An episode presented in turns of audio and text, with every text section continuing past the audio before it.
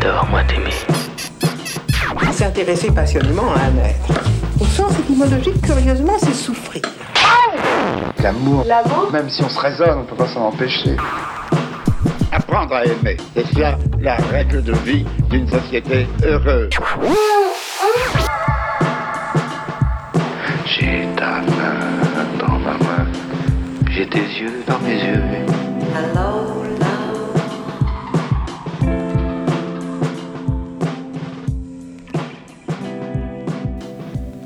Bonjour et bienvenue dans le podcast de l'amour, un podcast où j'invite des gens que j'aime à parler d'amour pour tenter de comprendre ensemble ce que c'est.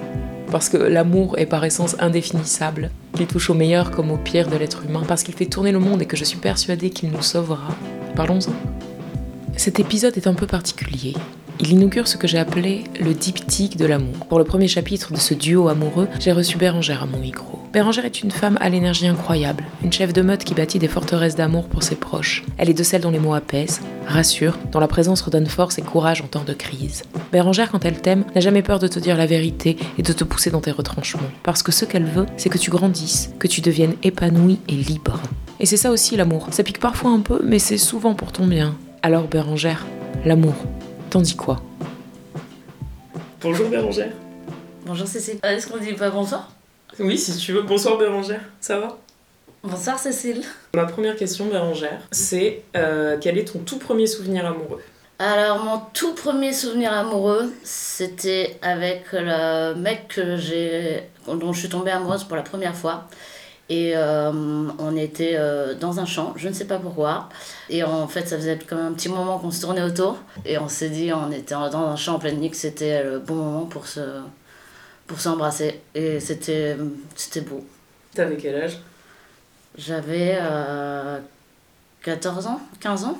Et à ce moment-là, tu t'es dit, Oh, c'est l'amour. Ouais, je me suis dit ça. Exactement, je me suis dit, ah tiens, oh tiens, c'est. Ouh, oulala, c'est. Ah, c'est comme ça? Ah là là, je ne maîtrise plus rien, je ne sais plus qui je suis. Ok, bah je vais me laisser aller. Ouais, c'est ça. Tu te rappelles de la, de, de la sensation, euh, enfin des émotions, des sensations même Ouais, bah physiques d'une espèce de plénitude où. où en fait, tu. Ouais, c'est vraiment, tu découvres une nouvelle émotion, donc ça arrive pas, pas couramment dans la vie, surtout à cet âge-là. Et, euh, et celle-là, bah, elle te fait perdre un peu tous tes moyens. euh, tu te retrouves un peu con-con. tu te reconnais pas. Tu sais pas si c'est normal, si c'est bien, si c'est pas bien. Et, euh, et de lâcher prise à ce moment-là. Et de plus penser à toutes ces questions, bah, je crois que c'est, c'est un vrai passage à la vie adulte. Quoi. Et cette histoire avec ce mec, ça a, duré, ça a donné quoi Du coup, cet amour, il a été vécu? Ah ouais, carrément, ouais, on est tout- tous les deux tous très amoureux, comme des gamins, à faire euh, plein de conneries, à, à s'embrasser derrière les, les poteaux euh, en cours, euh, enfin, pas derrière les poteaux, ça n'a rien à voir. Non, à s'embrasser derrière. l'école de la rue, j'ai l'impression. Pas vraiment derrière les poteaux, mais on était à l'internat ensemble et c'est vrai que on, voilà, on se cachait. euh, enfin, il y avait un vrai jeu, un vrai jeu amoureux et c'était super. Et ça a duré euh, huit mois, je crois, mais euh, c'était c'était génial. Et ça s'est fini comment? Ça s'est fini que j'ai rencontré euh, quelqu'un d'autre. Et c'était hyper compliqué parce que je me disais que j'étais vraiment une vraie salope de faire ça au premier. Et, euh, et j'ai fini par juste euh, lui dire que en fait, euh, je me rendais compte que j'aimais. Enfin, qu'en tout cas, il y avait une autre personne qui m'attirait et que, que je pense que du coup, ça voulait dire qu'on s'aimait plus. Et que j'étais désolée, mais que j'avais vécu une super belle histoire. Et voilà, il y a eu un petit peu de souffrance évidemment sur le moment, même pour moi. C'était compliqué, mais, euh, mais bon, ça reste quelqu'un, ça reste un copain. Enfin, je, ça, ça s'est bien fini. C'est qu'à ce moment-là, il y avait quand même ce truc de se dire si je ressens du désir ou de l'attirance pour quelqu'un d'autre, je peux pas en même temps être amoureuse de ce premier mec. Ouais, enfin en tout cas moi dans ma, dans ma perception de l'amour, euh, je me voyais pas faire les deux quoi. Et donc euh, je me posais aussi la question parce que c'était, j'avais re- ressenti pour la première fois ce que c'était euh, l'amour et que je me disais bah tiens c'est si c'est pas aussi fort et ça veut dire qu'il y a un petit déséquilibre et ce petit déséquilibre il est forcément là que pour quelque chose et euh, il faut être honnête, il faut vite, euh, vite le dire. Pas aussi fort, c'est-à-dire pas assez fort pour t'empêcher de kiffer sur un autre mec. ce premier amour, il était tellement plein que j'avais pas d'yeux pour euh, quelqu'un d'autre et que le moment où c'est arrivé, bah, j'ai pris ça comme une alerte. Et je me suis dit que ça, ça signifiait forcément quelque chose. Et j'ai commencé à analyser un peu la situation et je, et je sentais effectivement bah, qu'il y avait des choses qui commençaient un peu à, à me saouler, alors que bon, c'est pas. Enfin, c'était. euh, Il y avait rien de grave, mais que euh, je pensais aussi à quelqu'un d'autre et que c'était pas no- normal, quoi. Et du coup, ce quelqu'un d'autre, vous avez vécu une histoire d'amour alors? Ouais, bah, courte aussi, hein, mais on était jeunes, mais euh, ouais, ouais, on a euh, vécu une belle histoire aussi, pleine de conneries, pareil, euh, toujours euh, très complice, euh, très dans le jeu, et puis euh, et c'était euh, c'était super aussi. Et c'est effectivement, c'est tout- aussi, lui aussi, toujours un pote. Donc, euh, ça, on- je, je suis plutôt partie sur de bonnes bases. Ouais. Après, ça s'est un peu euh, empiré. Ouais, vas-y, raconte. Ah non, après j'ai vraiment une histoire de merde. Euh, une histoire euh, qui était un petit peu folle à la base. Euh, Il y avait un espèce d'interdit parce que il était avec une autre fille et puis et il était un peu mystérieux. il était un petit peu un petit peu marginal donc moi ça m'a tiré. T'avais quel âge à ce moment-là? 17 ans. Et après, bah, ça a été une histoire qui m'a beaucoup détruite en fait, parce que c'est un mec à qui j'ai donné tout, comme d'habitude. Parce que je donne, euh, je donne beaucoup en général quand j'aime quelqu'un. Et lui, il a vraiment tout détruit, et puis il m'a fait perdre vraiment confiance en moi. Il m'a, je l'ai entretenu pendant euh, des années. euh, j'ai cru à chaque fois que ça allait se régler, qu'il allait changer, et, et en fait, il il a jamais changé. Et voilà, et puis il y a eu des, des actions qui n'étaient pas appropriées. J'ai mis du temps à dire stop, mais au bout d'un moment, j'ai finalement réussi à le faire. Et du coup, tout, sur cette histoire euh, compliquée, douloureuse et tout, est-ce que tu arrives à. Enfin, est-ce que tu as le souvenir de comment le sentiment amoureux il a traversé cette histoire? Est-ce que tu as été amoureuse de A à Z? Est-ce qu'il y a d'autres choses qui ont remplacé ça? Qu'est-ce qui te rattachait à lui en fait euh, Euh, je pense que c'est la, la peur de l'échec. Parce qu'en fait, euh, avec du recul, je sais que c'était pas, c'était pas l'amour tel que je l'entends et tel que je l'avais vécu. Et que aussi j'avais beaucoup de contraintes parce que en fait, je suis partie vivre à, à l'étranger avec ce mec-là. On avait un appartement ensemble que je payais. Je pouvais pas m'en dépatauger en fait. Il y avait quand même des contraintes de la vie. Et j'étais jeune, j'avais 18 ans. Et, euh, et du coup, j'avais beaucoup de mal à m'en défaire. Mais euh, avec du recul, je, je sais bien que c'est pas, c'était pas de l'amour. C'était, je sais pas, je je saurais pas comment le définir, mais euh, il y a sans doute ce truc aussi un peu que je, dont je me suis rendu compte, c'est-à-dire que le besoin d'aider les autres et de, et de faire l'infirmière et de ramasser le moindre petit oiseau blessé qui passe et, d'essayer de faire mon gros Saint-Bernard. Voilà, ça, ça a été quand même ma vie pendant un moment. En tout cas, au niveau féminin, ça revient énormément cette problématique euh, de l'infirmière. Pour avoir beaucoup été attirée par des mecs euh, qui avaient besoin d'aide, et pour m'être dit, ouais, mais bien sûr, je vais t'aider, pas de problème. Pour moi, c'était ça l'amour, quoi.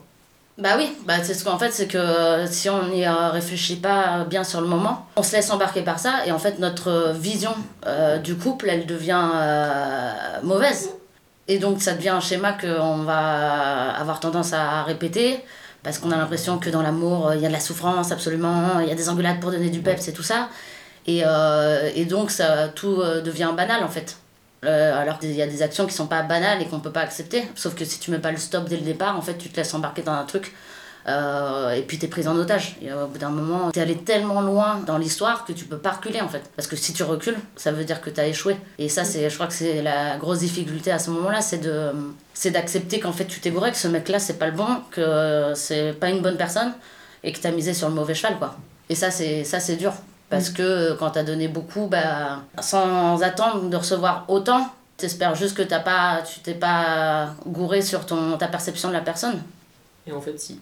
Et en fait, si. Mais du coup, à ton avis, ça vient d'où euh, cette. euh, si on part du principe qu'il y a effectivement une confusion entre l'amour et la volonté de d'aider, même de sauver l'autre Enfin, ça vient d'où, à ton avis, cette confusion Que nous, jeunes femmes, on fait quand même pour beaucoup? Euh, moi, personnellement, je sais pas si c'est un truc euh, qui est euh, propre à, tout le monde, mais moi, je sais qu'il y a aussi un truc où je me suis toujours dit depuis petite euh, que j'avais euh, beaucoup d'outils par rapport à d'autres gens, que j'avais une famille euh, super, une famille aimante, que j'étais hyper bien entourée, j'avais des amis, que j'avais une éducation de ouf, des parents très cultivés qui m'avaient donné beaucoup de valeurs hyper importantes.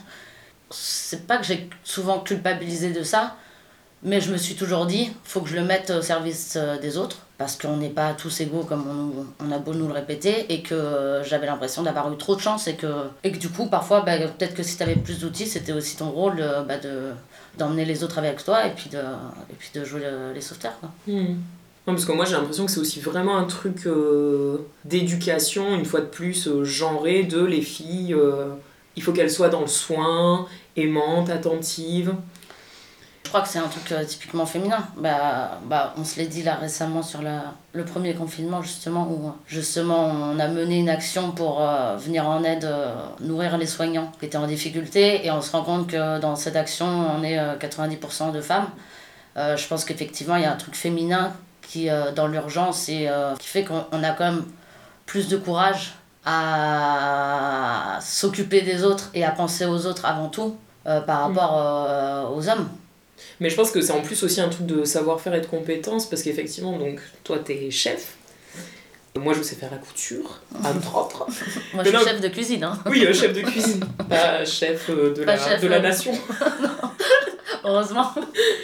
Sinon vous serez mal barre, je vous le dis tout de suite le bénévolat que j'avais fait euh, aussi pendant le premier confinement, c'était d'aller coudre euh, des blouses et tout et des masques pour les soignants à l'hôpital. Et pareil, que des femmes, 100% de, femmes, dont des retraités, dont des soignantes qui, sur leurs heures de repos, venaient coudre, donc euh, abnégation totale.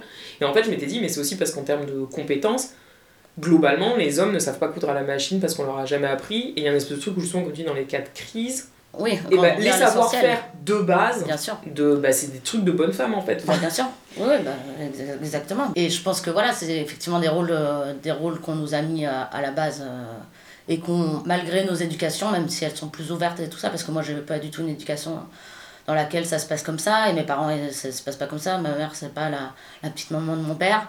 Euh, mais je pense que malgré tout, oui, il y a un truc qui, nous, qui, nous, qui continue à nous habiter. Mm. Et je sens que ça, ça commence à changer, mais c'est sûr que c'est. Ouais, ouais, on, est, on reste. Euh, bien conditionné, On reste un peu conditionné. Est-ce que tu as déjà vécu un immense chagrin d'amour? Un immense chagrin d'amour, mais hum, en fait, c'est pareil, c'était pas de l'amour. C'est un mec avec qui j'ai été pendant trois ans, euh, mais qui avait une meuf. Ça, c'est après l'histoire que tu viens de nous raconter Ouais impeccable. Ouais, non, mais moi, voilà, schéma en détente. Il y a un problème, oui, euh, bougez pas, j'arrive. Vite, où est ma bouée C'est exactement ça. C'est, ah tiens, celui-là, il a l'air encore plus torturé, tiens, si j'y allais. Oh, ouais, ça, c'est pour moi, ça. Hmm. Et euh, donc, bah, moi, j'ai foncé la tête la première, évidemment, parce que, parce que j'avais pas encore appris des erreurs. Parce que, voilà, je connais, parce que c'était un nouveau challenge et que j'adore les challenges. Et en fait... Euh, je, je pense que c'était plutôt euh, une espèce d'amour passionnel où j'avais l'impression que euh, ce mec-là, euh, il n'était pas lui-même, qu'il était enfermé dans plein de trucs depuis des années et que moi j'allais pouvoir le libérer de ça. Sauf que en fait, je me suis, j'ai vraiment énormément souffert parce qu'il m'a, il m'a mis dans une position de seconde sans arrêt. une position de De seconde. Parce que bah, j'étais sa deuxième femme en fait. Donc euh, ah donc c'était très dur et euh, parce que aux yeux des gens aussi euh, bah, c'était c'était horrible parce que j'avais le soutien de personne parce que il me disait des choses en, tête à tête qu'il disait pas devant tout le monde et, et en fait il il m'a laissé dans cette histoire pendant longtemps alors que je, je voulais je voulais m'en séparer et, et ça m'a rendu ouf et folle, mais folle, mais au point ça m'a fait souffrir et je, je sais que je, euh, je suis restée euh, trois mois euh, dans mon lit à pleurer et à, et à, me regarder le maximum de séries possibles. Et je me suis rendu compte à quel point ça pouvait détruire et le, la douleur, le mal au ventre, l'incapacité à s'arrêter de pleurer le, et l'espèce d'énervement, la colère où il n'y a personne pour t'écouter et où tu as l'impression que ça, ça, ça, redescendra jamais. Et c'est euh, ça, c'était ouais, c'était un moment qui était horrible. Parce que cette histoire, euh, toi, tes proches connaissaient ta, enfin, oui. ta situation, cette histoire. Oui, tout le monde me disait que c'était une connerie. Hein. Mais lui, dans son entourage à lui, euh, du coup, t'étais vraiment caché dans un coin Non, non, pas du tout. Non, non, je, on était à Paris, tous ses potes me connaissaient, savaient qu'on était ensemble, entre guillemets. quand sa meuf venait, tous les mêmes potes faisaient comme si de rien n'était. Enfin, c'était. non, c'était ultra malsain, quoi. Ultra malsain. je, je, vivais chez lui quand elle me venait, je déménageais. Enfin, c'était non, c'était c'était vraiment malsain. Et en plus, à côté de ça, il, il euh, voyait euh, plein de meufs. Et je me rendais compte que c'était euh, encore plus malsain que je ne le pensais. Et je continuais, quoi. J'avais dû, j'arrivais pas. Et t'arrives aujourd'hui à savoir ce qui te, ce qui te maintenait accroché à lui? Euh, je, je dirais la connerie. Ouais, ouais. Non, non, je pense, je sais pas, Parce que là, t'avais quoi euh, 20... 22 ans, 23. Euh, ce qui me maintenait à lui, c'était, je pense que c'était un tout, c'était que c'était ma vie euh, en- du moment, je bossais avec lui, euh, tous nos potes étaient en commun, et euh, la même sensation de genre, euh, non, non, j'ai pas pu me bourrer une deuxième fois, non, non, non. Et du coup, je me suis accrochée parce que, aussi parce que lui, il faisait des, des efforts, je sentais qu'il évoluait, je sentais qu'il se détachait de certaines choses et du coup j'avais euh, euh, toujours un petit peu d'espoir. En fait, ce dont je me suis rendu compte aussi, c'est que je peux pas, je pouvais pas le faire changer euh, complètement. Enfin, il y a des trucs où on se rend bien compte à un moment, si tu essayes de changer la personne, bah en fait elle te plaît plus déjà.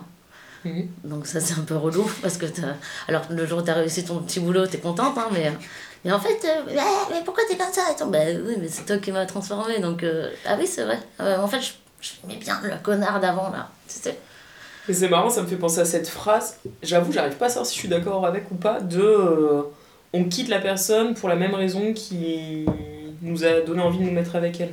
Je sais pas. Non, Mm. ce, qui est sûr, je pense, c'est que quand on rencontre une personne comme ça euh, et que l'histoire se passe mal, c'est que dès le début, je pense qu'on a des alertes pour savoir que ça va se passer mal.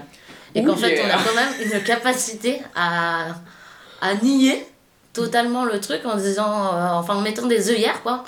Et que bien des années après, on se dit Ah ouais, mais, mais pourtant je m'étais dit ça au tout début, c'est vrai, je... ah ouais, tiens, c'est marrant, je, je me suis pas écoutée. Ouais, c'est ça, je me suis pas écoutée, ou alors j'ai préféré écouter euh, les endroits de satisfaction que cette personne m'a amené quand même, au détriment de. Ouais, ou alors euh, il y a aussi le truc de schéma en fait, où je pense qu'on a, on a chacun notre chemin à faire, notre cheminement à faire, et puis parfois bah, le schéma, faut le répéter deux, trois fois, fois avant de, avant de le comprendre, et, de, Ouais. et puis aussi la maturité, je pense, et puis euh, la période où ça tombe. Euh, voilà, si tu te sens extrêmement seul, moi je sais aussi qu'à ce moment-là, je me sentais seule. J'avais l'impression que j'avais des amis en carton et que.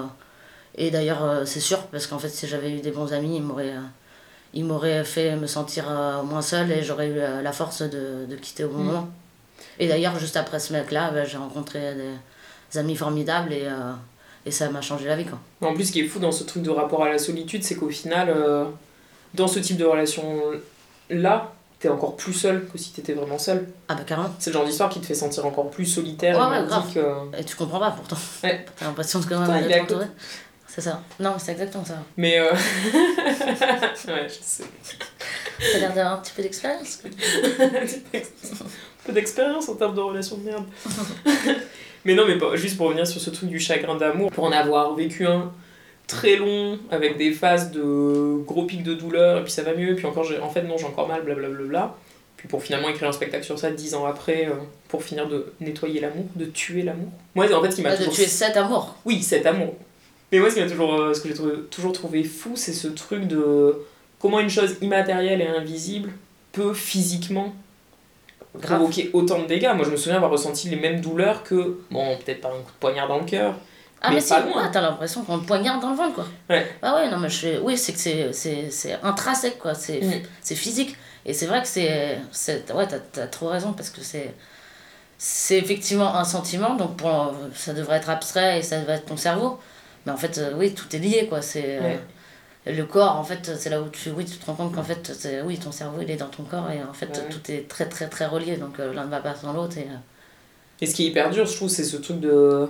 Comme la blessure, elle est invisible.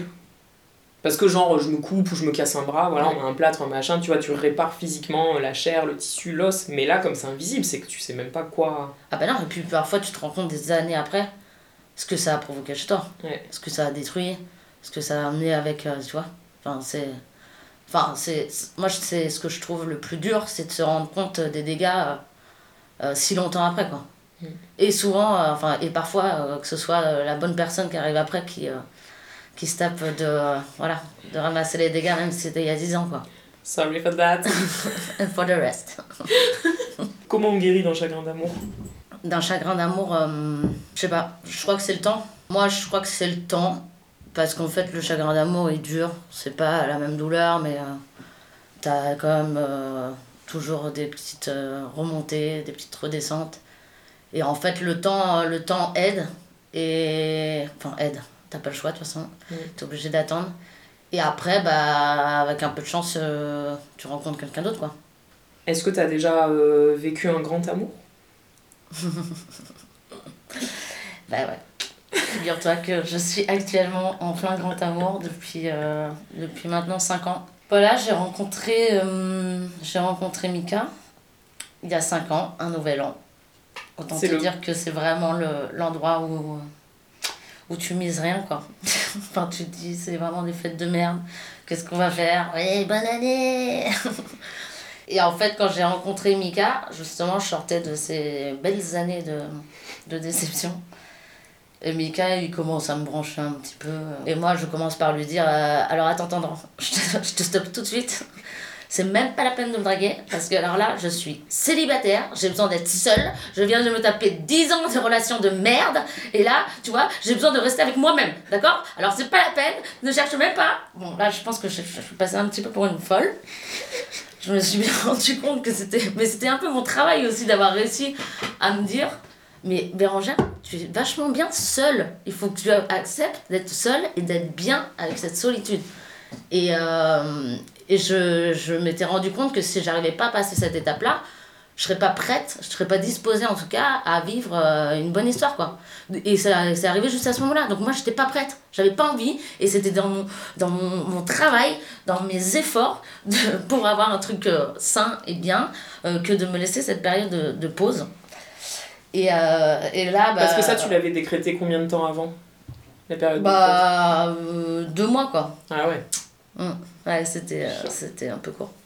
Non, mais bref.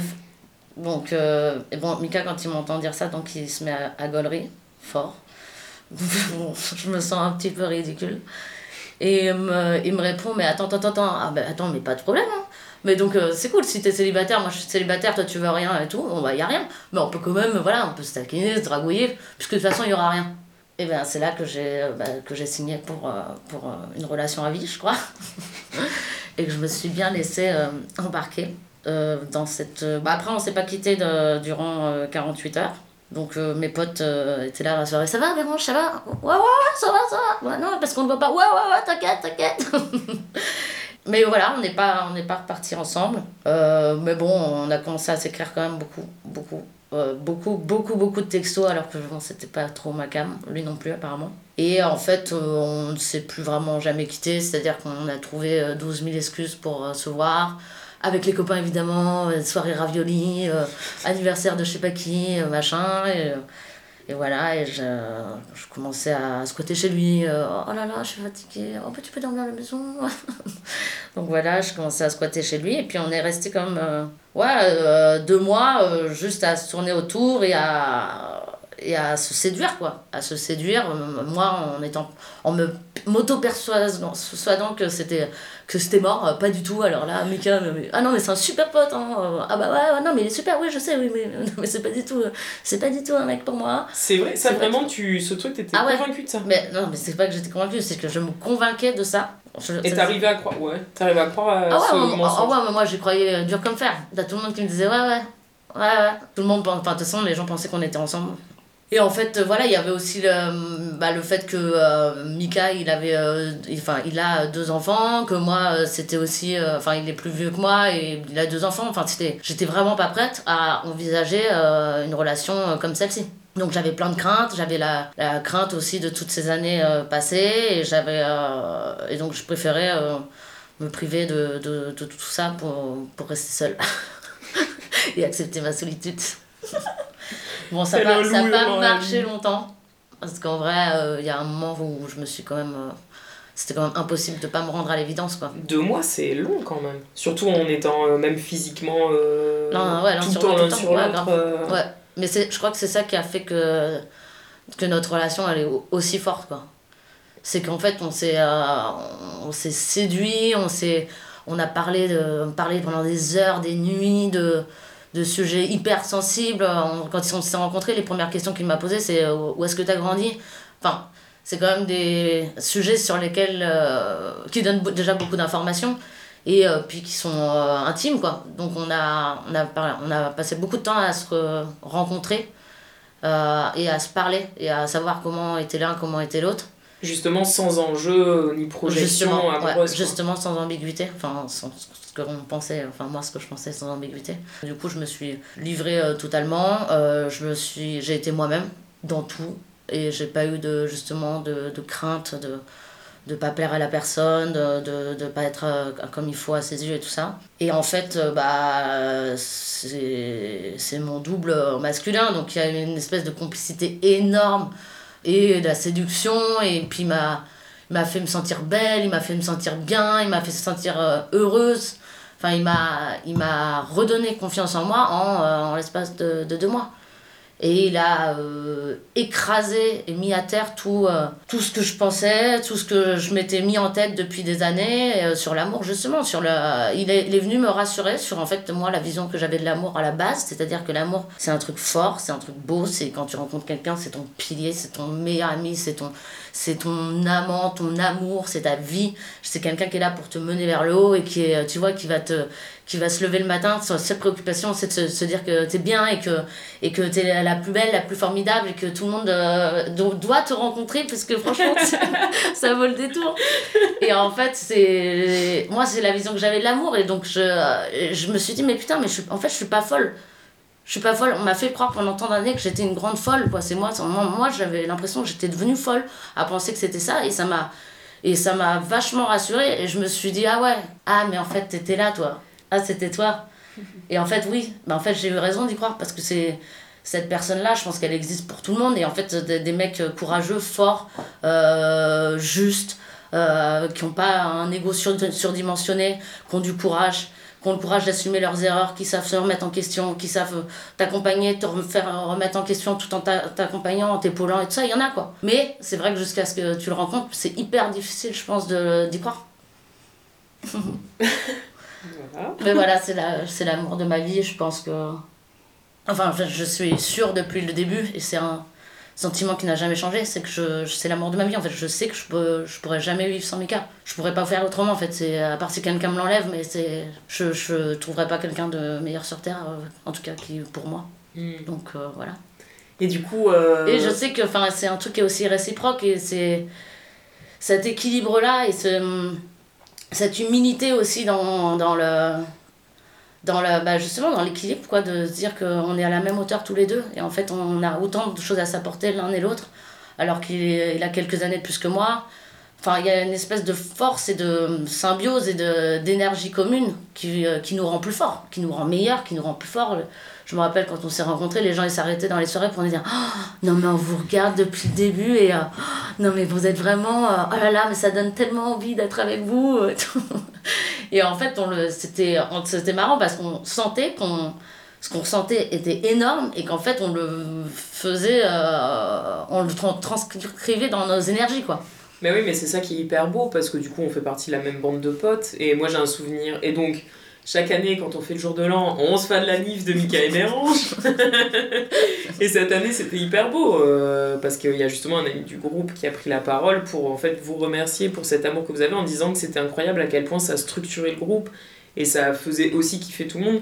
Et moi, je pense que c'est une des caractéristiques de l'amour. C'est une une puissance en fait, que c'est une énergie, quelque chose qui irradie et qui contamine les gens et de manière euh, voilà euh, pleine et bénéfique et lumineuse et, et oui c'est vrai que vous avez ce truc là euh, mais oui c'est là que tu dis putain l'amour en fait ça peut sauver le monde quoi enfin. Ah bah grave. Moi c'est vraiment ce que et je puis ça peut sauver en vrai c'est que c'est par exemple cette année je me suis aussi rendu compte en parlant aussi avec des gens autour de moi mais une année comme celle qu'on vient de passer, le confinement, euh, l'espèce de remise en question de tout ce qui est tout, de tout. Il n'y a plus de repères, il y, a plus, y a trop de questions qui se posent.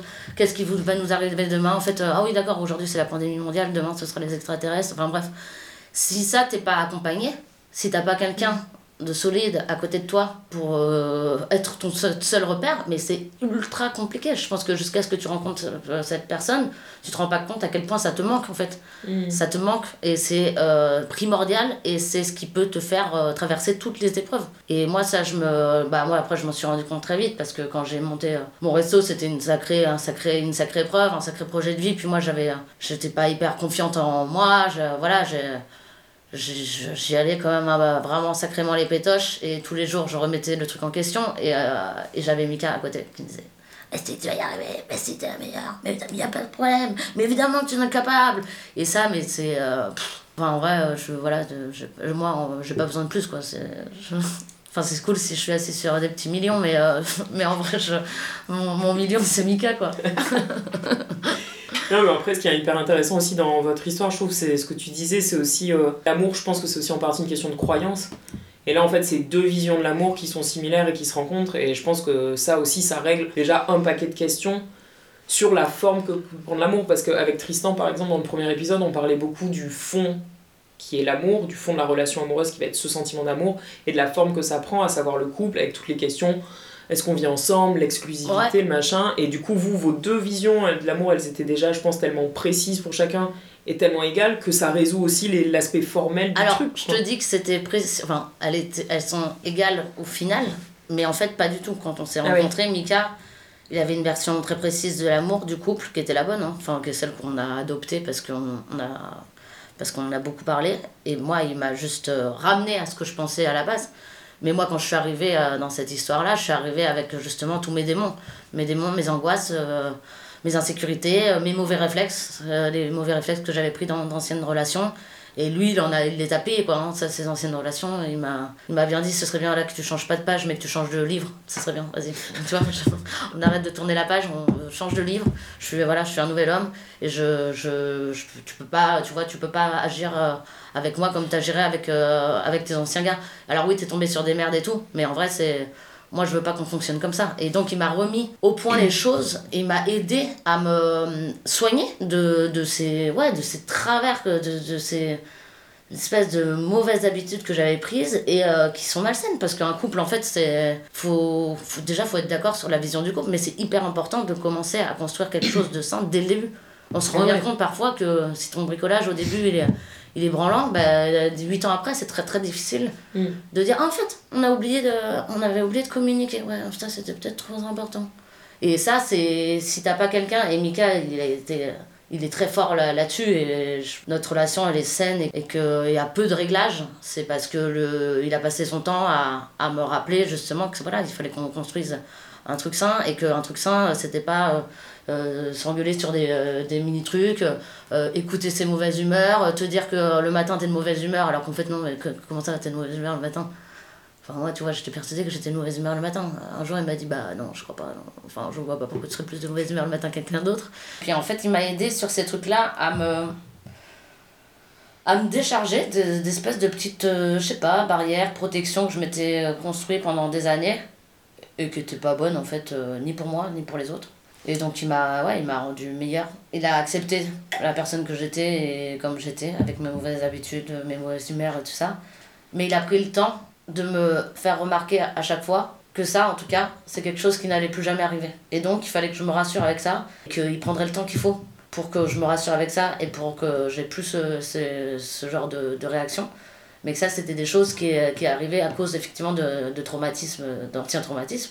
Et qu'en fait, ça n'allait plus arriver. Et que lui, en tout cas, il passerait le temps qu'il faudrait jusqu'à la fin de ma vie pour m'aider à me libérer de ces trucs-là.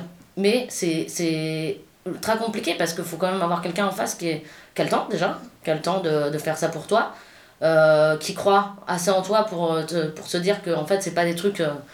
euh, tu n'es pas comme ça. C'est des espèces de effectivement, traumatismes qui t'ont rendu comme ça. Et voilà, et la patience de, bah, de, de, ce travail-là, quoi. Un aussi grand amour, comment ça s'entretient au quotidien? Bah, je t'avoue que c'est assez naturel. c'est naturel. Le truc, c'est que. euh, en fait, on est hyper complices. euh, on est vraiment. On gaulerie beaucoup. euh, on parle aussi toujours pendant des heures. dès qu'il y a un micro truc qui va pas, on en parle aussi. Donc, en fait, ça.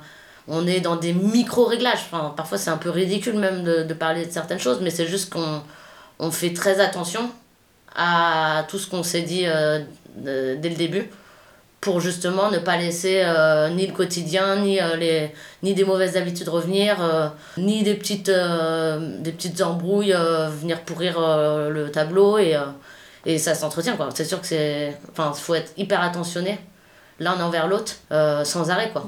Mais j'ai l'impression qu'en plus, c'est un cercle vertueux de. Parce que t'es amoureux, t'es vigilant, et parce que t'es vigilant, ça Bien sûr. entretient le love. Grave. Et après, voilà, ça dépend aussi. euh, parfois, tu as des périodes où toi, tu as moins d'outils parce que tu es plus démuni, euh, machin. Et en fait, c'est toujours une histoire d'équilibre. Et il y en a toujours un pour prendre le relais. Et ça, c'est. Je crois que c'est ce qu'il y a de plus euh, rassurant. Et, euh, et c'est ce qui rend plus fort. Et c'est ce qui te rend euh, tous les jours plus amoureux aussi. C'est qu'en fait, euh, tout le monde a le droit d'avoir euh, ses moments. Et. euh, et en fait, euh, l'un ou l'autre, on sait qu'on pourra toujours compter l'un sur l'autre. Et, que, et après, derrière, on, a, on, vit maintenant aussi, on, est, on vit dans une vie de famille. Enfin, c'est. Enfin, tout, tout le tableau est beau en fait. C'est que tout, tout ce qui nous est arrivé est beau. Tout notre amour a, porte ses fruits à, à tous les niveaux en fait. C'est pas. C'est pas que euh, c'est pas que pour moi-même, c'est pas que pour lui-même, c'est pour euh, voilà, c'est pour euh, ses enfants, c'est pour notre vie professionnelle, nos ambitions, nos rêves, enfin tout grandit. Et donc c'est un espèce ouais, c'est un espèce d'entretien constant. Le moindre moment où on sent qu'on pourrait avoir moins d'attention l'un envers l'autre, ça nous fait flipper, mais grave. Du coup, on, on réagit très vite. Ouais, c'est ça. On se sent, on se sent, enfin, on sent directement s'il y a voilà, un regard qui dévie, on va, on va se le dire. On va ah là là là, attends, qu'est-ce qui se passe? Et du coup, en fait, euh, bah non, non, il se passe rien, j'étais juste dans la lune. Mais ça, c'est aussi parce que vous avez, vous n'avez pas peur du tout du dialogue. Ah ouais, non, ouais, non, on aime bien, même, on aime beaucoup parler même. on est assez spécialiste en la matière. Quelle est la chose la plus folle que tu aies faite par amour? Quelle est la chose la plus folle que j'ai faite par amour? Putain, c'est une question piège. Non. Non, mais moi, en fait, que je me la première chose qui m'est venue en tête, c'est bah, de me mettre avec Mika alors que j'étais vraiment, euh, vraiment pas partie pour, dans ma tête, quoi. Et que le moment où j'y suis allée, je me suis dit, putain, ça, c'est. Là, je peux te dire, là, là, je peux te dire que de là où je pars, là, ça, c'est euh, déjà, déjà ouf. Et ce moment-là, c'est le moment où j'avais l'occasion de partir aux Philippines avec euh, un de mes meilleurs potes et euh, qui m'offrait les billets et tout. Et j'ai dit à, à, mon, à, mon, à mon pote, j'ai dit écoute, euh, je vais rester en France. Je crois que j'ai quelque chose à creuser quoi. Et en fait, je me suis mis avec Mika à ce moment-là. Bah, c'était une belle folie parce que je, je rêvais des Philippines, mais je, savais que j'avais un truc très important à faire et, euh, et ce- cet acte-là, en tout cas, il, il était assez représentatif. Bah, en même temps, c'est une vraie folie dans le sens où, pour le coup, tu sors de toutes tes zones de confort. Ah bah carrément. Aussi Et puis crasseuse était-elle, mais... et puis j'avoue à tout le monde euh, que en fait oui oui vous aviez raison Ok, Mais- tout le monde l'avait vu mais avant moi. en vrai je voulais pas je voulais pas vraiment Oui, oui, madame. ouais Et alors, est-ce que tu te souviens, euh, si c'est pas trop indiscret, si tu veux bien en parler, de le premier baiser euh, Ouais. du vrai amour? Qu'est-ce que ça fait? Ouais, c'était ouf. Ouais, je me souviens très bien parce que hum, c'était. Je devais aller à l'anniversaire d'un pote. Mika venait pas et j'étais chez lui et on avait passé encore. euh, enfin, je pense que ça faisait déjà trois jours que j'étais chez lui. On avait encore passé un bête de moment et, euh, et on n'avait pas envie de se quitter. J'allais juste à une soirée et je. Et j'avais pas envie d'y aller alors que c'était un super pote et, et lui il avait pas envie de me laisser partir et c'était. Il y avait une attraction où c'était. euh, ouais, c'était chaud. C'était chaud et. Et voilà, et, euh, euh, et on s'est embrassés pendant longtemps. Et c'était ouf. Bah, c'était ouf, ça m'a fait vraiment la même sensation d'un premier amour, quoi. D'un truc où, euh, ah oui, d'accord, merde, ah oui, ça y est, j'ai 14 ans, oh là là, putain, mais moi je croyais pas que j'allais jamais revivre ça. Oh là là là là, mais en fait, si, ok, j'y suis, ok, trop bien. Sauf que là, on est grand, donc derrière, ça veut dire qu'il y a des choses. là, ça veut dire que c'est peut-être l'homme de ma vie.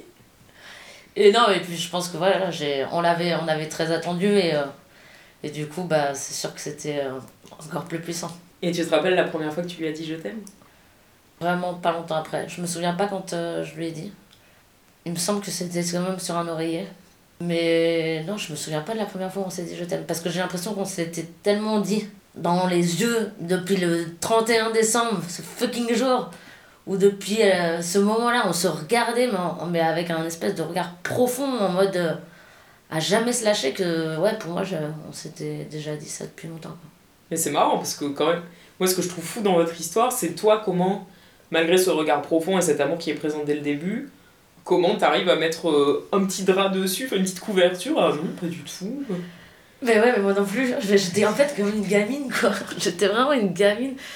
Il m'impressionnait de ouf. Et puis, euh, et en fait, il... j'aimais bien aussi le fait de me dire que ce mec-là, avec le charisme qu'il avait, j'avais l'impression que c'était vraiment l'homme idéal. Et me dire Ah, tiens, c'est sur moi qu'il a. Ah, oui, d'accord. Bah, on va voir. On va voir si tu veux vraiment. Et je pense aussi que j'avais besoin d'être sûre et que et qu'en fait, le fait qu'il était ultra patient, qu'il ait pris le temps, les pincettes, euh, tout ce qu'il fallait pour, euh, pour me dire pas de problème, non, non, mais, non, mais tu veux pas, pas de problème. Et euh, prendre le temps, accepter, discuter, jamais forcer et tout ça. Et en fait, c'est. Enfin, j'avais besoin de ce moment-là, de cette sécurité, quoi. Hmm. Donc, c'était ma manière de me protéger, quoi. Certes, un petit peu puéril, mais. on fait tout ce comme on peut. on fait comme on peut. Et alors, est-ce que tu aurais euh, un souvenir de, là pour le coup, de quelque chose un peu plus extérieur, euh, mais euh, je sais pas, une chanson d'amour, un film, un roman d'amour, enfin une œuvre parlant d'amour qui t'a bouleversé, transpercé Tu sais, ce truc où l'amour c'est quand même difficile de mettre des mots dessus, je trouve, même si tu le fais très bien. Et des fois, tu lis des lignes ou t'entends un truc, tu fais. enfin, je sais pas. Je vois très bien ce que tu veux dire. J'ai plusieurs chansons comme ça. Je vais pas vous les chanter. J'ai plusieurs chansons qui me font chialer, mais vraiment, mais, genre instantanément. Et après, il y a cette, moi, il y a vraiment cette rencontre de euh, Marina Abramovic, euh, qui est une performance sur l'amour, mais franchement, elle en a fait plusieurs avec son compagnon. Et la, celle que j'adore, c'est celle où ils, se, ils partent chacun, l'un et l'autre, euh, du bout de la muraille de Chine, très doucement, et ils se retrouvent au milieu à équidistance. Et juste ils s'arrêtent et ils se regardent pendant de longues minutes. Et ce moment est mais fabuleux de... Ben, en fait, c'est marrant comme ça, ton corps est complètement neutre. Et le regard mais, donne tellement l'ampleur de cet amour. Et ce moment, il est, euh, il est juste magique. Et je crois que c'est, c'est ça, en fait, c'est indescriptible ça se ressent, c'est comme s'il y avait un truc qui débordait de même, que qui coule de partout, t'arrives pas à le retenir, tu fais ah merde, putain, mais ça se voit quoi, ça se voit de l'extérieur, t'as l'impression de voir à travers la personne et, euh, et euh, t'as une bienveillance et, euh, et un respect aussi, je trouve, dans cette performance qui est primordiale dans l'amour. Et il y a une autre performance où ils sont, ils sont quittés pendant des années et elle est dans un musée d'art contemporain et euh, elle fait une performance avec des gens qui viennent s'asseoir en face d'elle euh, et qui se regardent juste droit dans les yeux pendant 5 minutes. Et ce mec revient à ce moment-là. Sans qu'elle le sache. Sans qu'elle le sache. Et c'est mais, mais c'est prenant, mais elle a les larmes qui commencent à couler. Ouais, et ils ont oh là là, mais et pour moi, voilà, c'est un amour, mais profond, sain, dans le respect, dans, une espèce de, de, ouais, de vision de l'autre qui, est euh, qui est magnifique, quoi. C'est mais c'est beau cette question du regard parce que bah, Tristan, lui, pour lui, euh, justement, euh, il a un truc avec les yeux, le regard, euh, qui est directement connecté à sa vision de l'amour et de l'être aimé. Donc c'est marrant aussi que t'en parles et moi je, ça, je trouve que ça fait écho à toutes ces choses-là, immatérielles, invisibles. Et je me dis, c'est puis avec ce fameux truc de les yeux sont les fenêtres de l'âme. bah, c'est vrai. un petit peu, bah oui, c'est vrai. Et c'est vrai que c'est ça qui est une fois de plus hyper. C'est ce qui est fou. Enfin, moi, je me souviens vraiment mm. du 31 décembre, du regard que me portait Mika. C'était un truc, ça m'a marqué. Je, avec du recul, mais je me rappelle, en tout cas dans cette soirée-là, il y avait plein de trucs qui étaient flous, mais je me rappelle très bien d'un moment où je me suis mise à chanter Diane Tell, même dans toutes les soirées, ça arrive.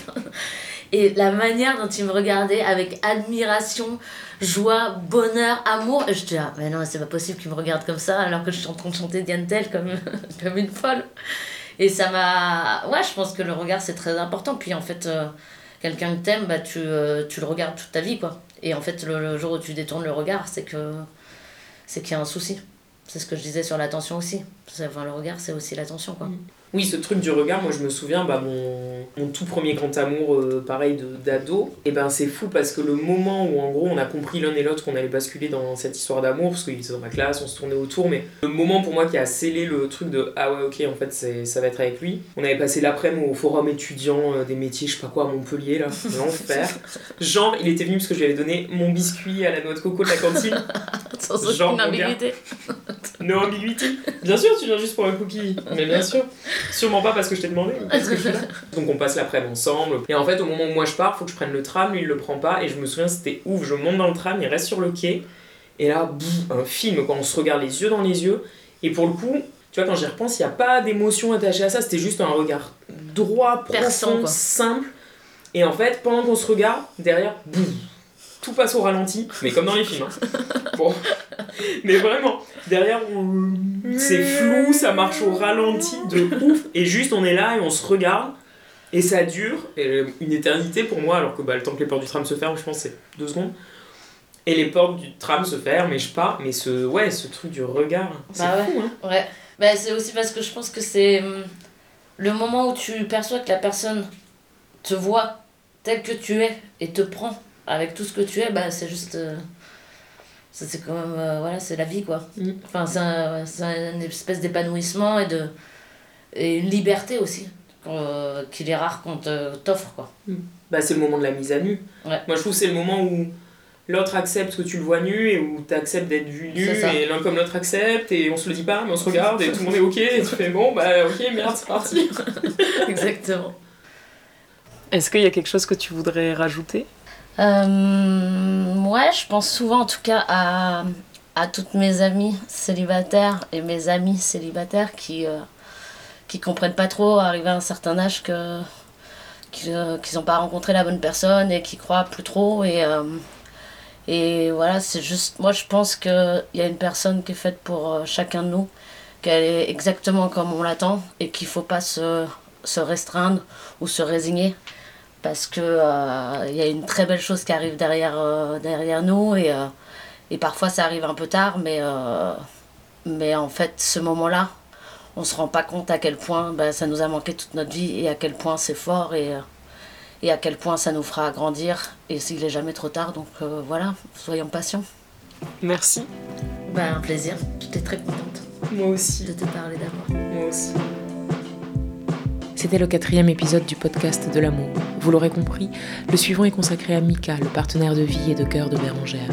Et je peux déjà vous dire que les échos et résonances sont nombreux et troublants. Si vous aimez ce podcast, si vous en voulez encore, n'hésitez pas à vous abonner, à commenter et à cocher les 5 étoiles du love qui nous permettront de sortir du lot et du chaos des algorithmes. Répandez de l'amour en le partageant, en en parlant autour de vous. Ce podcast est réalisé par Cécile Farg, produit par Lise Gervais. L'habillage sonore et musical a été composé par Jonathan Figoli et le visuel est d'Émilie Farg. À très bientôt.